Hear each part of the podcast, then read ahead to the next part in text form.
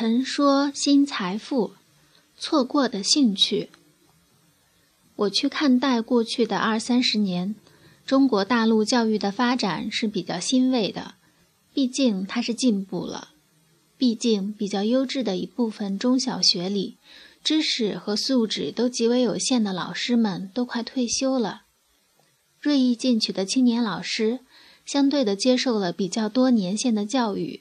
见过了比较丰富的世界，尽管我也知道，接受教育的时间长短，并不等于这个人的知识量和能力。只是从总数和概率上来讲，过去的二三十年，中国的教育它向前走了。那么未来呢？这个我是不看好的。我不看好的不是未来人们的知识越来越少。而是未来孩子们的心灵将会一如既往的贫瘠，贫瘠到个人连一两个私人的兴趣都不知道在哪里。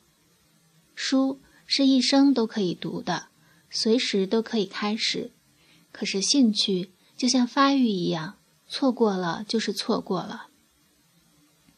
一旦孩子们错过了兴趣发掘的时光，一旦孩子长大成人之后，在做一件认为感兴趣的事情，往往会掉入尘世的庸俗中去。这个东西有没有用？这个技能能不能帮我挣钱？这个特长能不能带我进入哪个圈子？能不能帮我认识更有利于我事业的人？花钱培养这个兴趣，到底能不能挣回来本钱？对于个人的心灵来讲，这些疑问都是会让灵魂觉得凄凉的疑问。当人们还是孩子的时候，人们并不这样想。孩子们喜欢就是喜欢，喜欢玩泥巴的孩子，他不会去想未来要不要做建筑师；喜欢堆砖头的孩子，不会去想可不可以成为结构师；喜欢满脸涂涂画画的孩子，他也不在乎未来能不能靠写写画画挣钱，他只知道捣鼓这些开心。甚至可以说幸福，而这些让孩子们快乐的兴趣，正是父母们不愿意花费精力去帮助孩子发掘的兴趣。太多的父母不看重去帮助自己的孩子去找到自己的兴趣，所以我们总能看到许多人的儿子长大后遇到烦心事的时候只会抽烟。许多人的女儿长大之后遇到烦心事的时候，只会逛街买衣服或者哭泣。为什么不是找人打球下棋？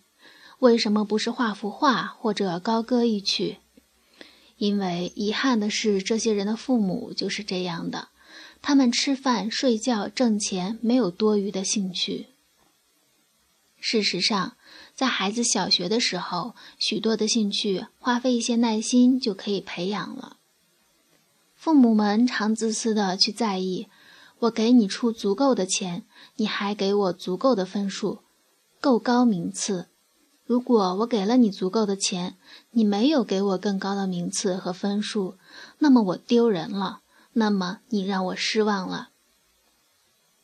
可悲的是，我亲眼见过有的父母连拉个小提琴都要一个高的名次。